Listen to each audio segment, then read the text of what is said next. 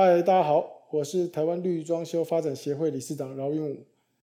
我们致力在推动绿装修认证，谈的就是居家装修也必须要透过第三方验证，来达到居家装修健康度是透明的，能够有数据化。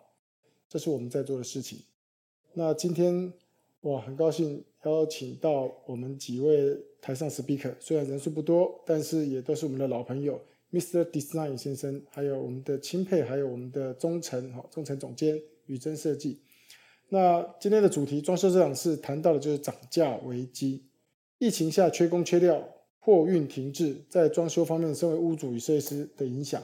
我希望待会各位能够针对这个主题，还有你的经验，好，给大家设计师也好，给材料商也好，甚至给屋主能够有一个不错的一个 idea 分享，或者是给一些建议。让他们能够知道我们下一步因为涨价该怎么做，能够让自身的这个权益能够保障。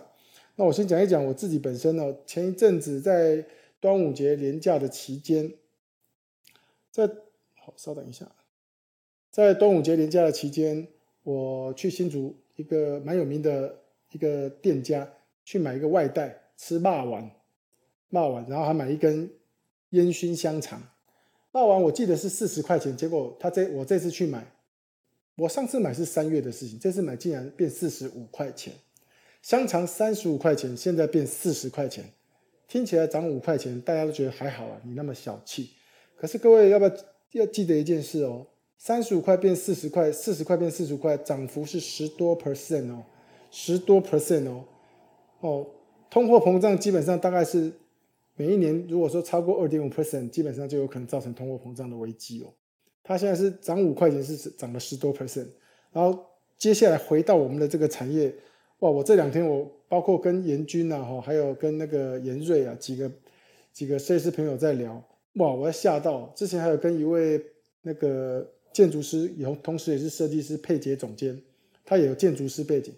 他说那个地下室那个连续壁。哦，那个防水墙那个 H B，建筑师在规划他们那一种，他说涨幅到七十九 percent，他说真的不知道该怎么做下去啊。那个如果之前报价没有没有去做调节的话，现在是很可怕的一件事情。所以我后来上网这一阵上网去查，我发现哇，金属电线，哇，所有东西都在涨。那那种电线，我还今天问了设计师，设计师说，哎呦，涨幅有二十 percent 以上，二十 percent 以上。好，这是设计师严瑞告诉我的啦。那木料的部分，我自己的木料，我有一些，我有一个门市嘛，两台北、台中的门市。哇，我上个礼拜我们的那个采购最好笑，他去跟上游木料原物料商在进原料的时候，原物料商跟我们讲一件事，说我给你的这个价钱只有三天，三天过后第四天价钱是浮动，要另外再议价，要另外再问价钱，因为连他自己也不知道说会涨到什么地方去。那我们跟他讲说太夸张了，这样子时间这样我们怎么报价？他说如果是这样子他也没办法。然后接下来我们就想说，那价钱总可以议价吧？如果你这三天这样子要要我们强迫要我们采购原料的话，他讲了一句话，他说如果你要议价，啊，你卖你卖卡来啊，你卖卡来就这样的卖，就这样被庆尾，很多人要抢，你不要再打给我了，太多人要了。哇塞，现在这个很可怕。这个是什么时代啊？这个原物料涨得这么夸张。然后我要再跟各位讲一个很重要的事情。一个多礼拜前，我那天晚上我在永吉路三十巷买四神汤回去喝。我买四神汤回去喝，结果我一等等了二十分钟，哇，有一个人订了二十多杯四神汤。我在那边等，结果我遇到了谁？傅胖达先生，傅先生，傅胖达。哇！结果他等等等等等，原来原来有人叫外送啊 f p a n d a 外送二十多杯啊！我就看这年轻人，我就说：哎，你这样子一个月哈工作几天呢？他说大概工作二十六天，休四天，很认真的年轻人。那你一天做多久？扎扎实实做十个小时 f p a n d a 十个小时扎扎实。那我说一个月的薪水大概多少？各位，其实让我吓一跳。他告诉我十到十二万，他两年前就在做福喷达。我说他一开始就在做，等于福喷达一开始在台湾他就在做，薪水十到十二万。我就说是因为你比较资深吧？他说没有，常态大部分都正负差一万块钱左右。哎，我真的被吓到了。我今天回头在思考一件事情呢：如果今天是我儿子，我现在儿子二十几岁，他接下来再过几年出社会之后，他如果待工地现场做一个一个工地助理、设计助理，或者是小工，他薪水会多少钱？有没有一个小工薪水是六万起跳的？工地小工薪水六万起跳有没有？可是你进去富邦达之后，骑摩托车会骑的话，做十个小时，不要说十到十二万，你八万就好了，你比一般人都还低，八万就好，很可怕哎。所以现在未来为什么会缺工？为什么会缺工？第一个被电子业、台积电抢走；第二个，我看现在年轻人，如果你要去工地蹲着，他可能会考虑去富胖达或者吴博义啊，哦吴博义，这是很可怕的一件事情哦。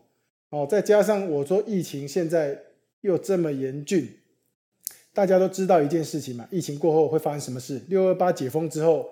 我听到所有人都知道，六二八解封之后，公班要用抢的。现在已经很多人在排队。上个礼拜我有一个设计师告诉我说，可不可以推荐油漆工班给他？我说没问题啊，我这边很多绿工班，我推荐一个油漆工班给他。结果他竟然拒绝不做，为什么？他说现在满工，一直到七月底，一直到七月底。哦，这这个让我非常讶异。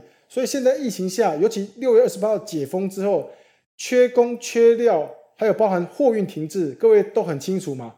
现在讲股票就讲到航海的事情，航海王股票万海什么这种航运股都天天在涨，涨到好几倍了。所以其实货运停滞，哦塞塞港，所以材料的部分都大缺啊。所以缺工缺料的状况之下，工人也少了。我刚刚已经提了，哦，所以我认为疫情过后会有这个很大很大缺工更大的问题哦。所以在身为设计师或身为屋主。我想问各位一件事情：你们要认为该如何应应，或者是你本身有遇过什么真实涨价的案例，可以跟大家分享。如果可以的话，我想各位可以分享一下该怎么应应，才会确保自己本身的利益不会严重受损。接下来我们请旗上设计严军，严军在线上吗？在呀。嗯。哦，你的声音够大，跟大家来聊聊天。来，那个。我们聊一下哦，其实我跟你有聊过，我也吓到，所以我才会准备想说这个议题，因为我觉得这个议题听起来乍看之下好像都在讲疫情，其实我觉得这是一个大问题，因为只要讲到钱有关就是大问题你可以跟大家这有点像是后疫情状态下几乎马上就要面临到的问题，不管疫情是不是持续的在封，接下来应该都会探讨到这个问题，因为日子不可能不过下去啊，就算它一直封，那。需要装修的、需要住家的，还是都会需要，所以不可能是完全都停滞不做任何动作的这种状态啦。所以还是要预备着看后续应该怎么处理。对啊，刚刚中诚那你有没有一些案例？对，刚好可以接着他的那个分享。其实大概在两年前，我们就有嗅到市场的状态，应该就是说，呃，客户的比价次数变高，网络资讯变得更透明。然后再来就是会只针对那种呃材料材料的规范规范的要求施工的方法来去做探讨，所以大概在两年前，我们公司的方向就是已经倾向呃工料是分开的报价方式，工料分开。那另外一个对，另外一种就是我们的价格上面会直接秀是哪些部分是实报实销。对，就比如说呃水电的一个出口，然后它。用呃国际牌的盖板，那这样子的一个出口水电跟我报价就是一千二，那我报给客户也是报一千二，那那个一千二还有一个单价分析表，为什么水电会报出一千二的价格？所以在这个就是中层总监讲到的资讯透明跟公开的这个部分，我们是做到足够取信于客户的。好，所以那为什么？抱歉，我问一下，那这个部分你不不保留一点自己的设计或者是利润在吗？这个好像不是我该赚的钱嘞，所以这我们不会去设想这个，因为我们是设计师，所以我们赚设计费，然后再来就是我帮你做监工，然后我的监工又包含保护跟保修，所以我收监工费。那已经有收了设计费跟监工费，如果在工程里面还需要再做灌水的动作或干嘛，我觉得 这样子生意应该也做不长久啊，所以不会特别在这上面做任何的动作，这样子没有很少啊，几乎是我我觉得。与其把心思花在这上面，不如好好做设计。对，我我 echo 一下哈，就是说，其实我我有听到另外一些的设计师回应，就是说，其实这也不是灌水的概念，就是说，有一个设计师讲的，我听的有点道理了。那你听看看，就是说，他说其实材料的部分，他会做一个五 percent 或十 percent 不等的一个往加一点，比如说一万块的东西，因为因为他还有一个就是因为他他负责售后服务保护，他保护未来未来他一旦这个东西进去，接下来有问题，他不会是屋主不一定会找那个商家，他可能会先透过设计师，让设计师去到现场服务之后。才会去打电话叫那个商家去，所以设计师才会会到现场。哦，所以他像像比如说灯光的问题，哎，怎么会好像灯光现在感应式灯光不有问题？他第一个想到是打给设计师，设计师会到场去了解，了解完毕后，设计师会做第二件事情，就打电话给厂商，然后如果可以排除自己排除，如果不能排除，就到厂商排时间过来处理。啊，设计师变成说他会有一个这样子的服务，所以设计师有时候说，哎，这个是一个服务的范畴，因为服务要服务到位，基本上费用也能够到位是合理的。啊，这个讲法其实也有也有人这样子讲，嗯，同意，这个是我嗯，OK，好，那接下来呢，再，还第二部分我们那我们那时候会做这样的分析，是因为有的客户会希望用到 Panasonic，可能 Gatima 或是其他的盖板，那它的之间就会有价差，所以我们当初就是因为想到这个部分，我们就秀出来给客户看，因为没没想到客户。去算那个开关盖板，算的比我们还勤，所以他就直接可以知道说，哎，我这个地方应该会涨一万四哦。设计师，你少算两个出口，这样子你会赔钱。哦，所以我觉得真的还蛮可爱的。屋主很棒，屋主很棒，设计师很棒，这个是在双方取得信任下做起来哦，绝对就是一定会没有问题。我认为，因为在取得双方的信任又诚实的方法去做，是上上之策。对，而且我们手手重是玩设计会很开心，然后再来培养客户，再衍生出其他的客户，真的会让我们觉得很有成就感。有时候设计师就是在做开心。然后再来部分呢？您再来部分，再来就是他有缺工缺料这个部分，应该以后都会持续啊。所以我们有几个方向来来做跟客户，像我们手边的案子，我们都跟客户做这样子的沟通跟接洽。第一个就是延后施工。哎，你没有这么急的要对，那我们是不是也慢慢的把把延后要开工的日期，我们把它延后，所以就延后施工是一个方式，避开这阵子。嗯，对，另外一个就是展延工期，就说比如说我们本来约定好是做八周，那因为我们的木工可能就变成是一天只能一个工种，而且只能三到三到四个人进去，为什么？因为他可能预留我们设计师或是监工会再去现场，不要超过五个人。然后他又希望是单一工种，所以那个时间点就会在延后跟延延长，所以可能本来预计是八周，那现在我们就跟客户讨论到变成十二周的施工时间这样子。嗯，那第三个就是采用浮动报价。对，第一个是展延工期呀，展延施工的是展展哎，第一个是延后施工，第二个是对延后施工，对，第二个是展延工期，第三个是浮动报价，就是。哎，对不起哈，我先问一下，那严 俊，我先问一下，如果屋主没办法接受嘞，他因为他现在很多就是说我在外面租房子了，我最常遇到说，嗯，我租房子，我八月八月底我就一定要搬进去，你你你往后延，那房租怎么办？我最常遇到的，我没办法接受展延了，我没办法。其实真的还蛮常遇到这样的问题。对啊，对，怎么怎么办？有没有什么 people 可以帮也帮设计师、其他设计师想一下？想办法帮他们美合吧，就是我我们有遇过这样的客户，我们是想办法帮客户美合。就比如说我们有做过的客户，我们知道他，嗯，可能手手边有三四间房子，那可能某一间刚好是空着或是什么，我们就来帮客户做美合这样子。哇，做到这么完整，不过也不是，应该是运气很好，就是客户也很信任我们。我们现在手上大概都还有三到四间客户的钥匙。然后其实已经都完工了两三年，甚至客户都住在国外。那他如果有朋友要来台湾的时候，变成我们是帮他去做引导，他朋友跟客户的这个动作。所以钥匙都还在我们公司。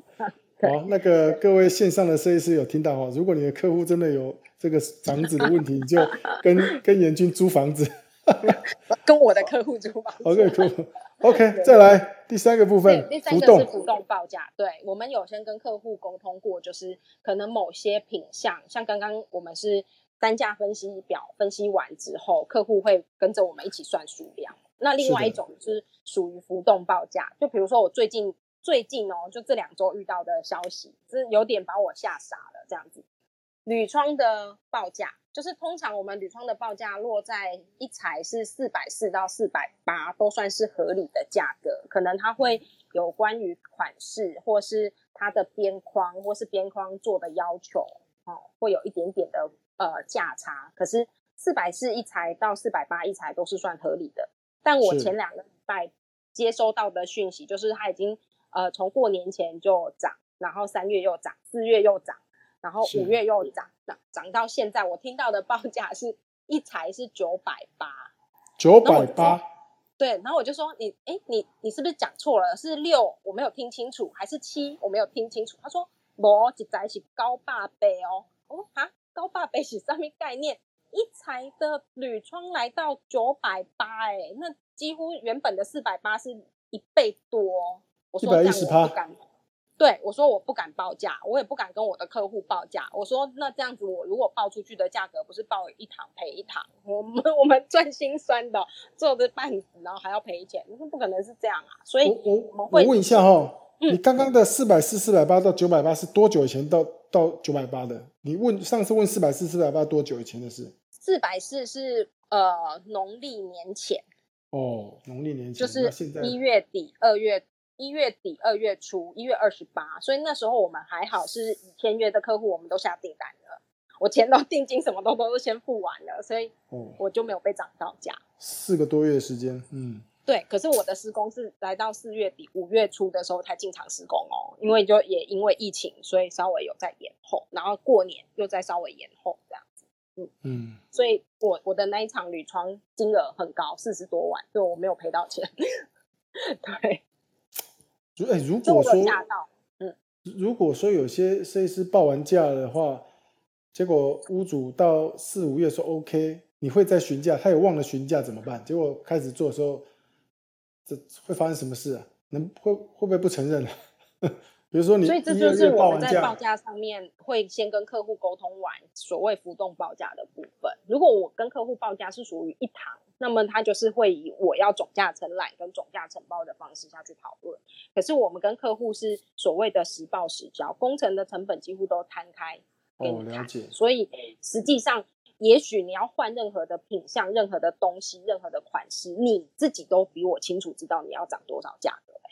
嗯，我我们遇到的状况大部分都是客户这样子，对，嗯。包含电器啊，客户也后后来也知道说，哎，从哪里第三方进口可能会更划算，所以电器的部分他可能就自己带进来这样子。嗯，了解。对，所以你所以刚刚讲到第三点是浮动式的报价。嗯，有没有一些什么东西是是你一定认为说这阵子一定是浮动报价？比方说什么东西一定是跟客人讲说这个是浮动报价？铝、铝、铁吧？铝、铁和金属。铝呀，铝料从年前就涨很多，对，嗯，对，金属类的铝铁类，然后木材，木材最近的价格也是有一点，嗯，对，可以。第四个方向是我会倾向跟客户沟通，就是亲力亲为，就是呃，比如说呃，油漆这项的工程，或者是清洁这项的工程，哎，客户可能现在疫情的关系嘛，在在家，所以好像。自己来做打扫的动作，或是自己来涂涂油漆，没有没有不可以，嗯，所以嗯，亲力亲为是我列为是在这一波疫情当中，也可以当做是一个节省成本或是控制它呃整体总预算的一个方向跟考验。嗯，亲力亲为，嗯 嗯，对啊，我们客户玩嗨了，就是涂油漆的部分。而且确定那个东西就是安全的、健康的材料，所以客户也可以玩的很开心。这样，嗯嗯，好的。以上就是我的浅见。嗯，延后施工、展延、浮动报价跟跟屋主亲力亲为做 DIY 这样子，哦，对对，也是一个不错分享了。其实我要提的是说，哦，像我们尤其在疫情复苏、疫后复苏，就是六月二十八号一旦解封到七月，或者甚至疫苗打差不多八九月的时候。会有大量的需求，造成会造成很大的市场的供需失衡哦。就是说，大家现在都不叫料啊，因为疫情不叫料，不叫料要节省一点钱，要现金流留在手上，叫料就节省仓库库存节省。结果到七八月一开放之后，大家师傅需要量大，然后材料也需要量突然大之后，哇，我我自己判断了，七八月以后，我猜哦，我自己猜哦，可能未必未必是正确的，原物料还会再涨，因为现在很多人想囤料也未必愿意囤料，因为守着现金买量量体尽量不要买的过多，仓库库存一大堆，也是因为这样原因，所以它的库存量比原来的都可能少一些。结果到七八月一旦开放之后，大家那个时间全部进场，材料那个时间要的时候，可能会造成供需失衡。所以供需一旦失衡，简单讲就是有我有钱，你要有料，那自然会发生什么事？你料少，我钱多，我愿意加钱来买。这个是我自己猜测的哈，希望希望不会发生了，希望不会发生。好，OK，非常感谢我们齐上严军的分享哈。那最后的部分，好，时间也差不多告一段落，快十点钟了。我们推动的健康装修，也希望说每一个礼拜五能够谈到装修这档事的重点，除了健康之外，还有。装修在台湾的市场上，因为疫情，因为很多种种哦，房价大涨，因为土地大涨，因为工资大涨，会产生的一些问题。我们希望说，每个礼拜五晚上，对于装修这个部分、设计这部分的事情，都能够在这里哦，知无不言，言无不尽，让身为设计师、材料商，或者是你身为屋主，都能够清清楚楚现在市场的脉动。我是台湾中央发展协会理事长，我们今天晚上的房间到这边分享告一段落。很感谢我们的严军，感谢今天晚上大家的参与，谢谢各位喽。好，谢谢，拜拜喽，拜拜。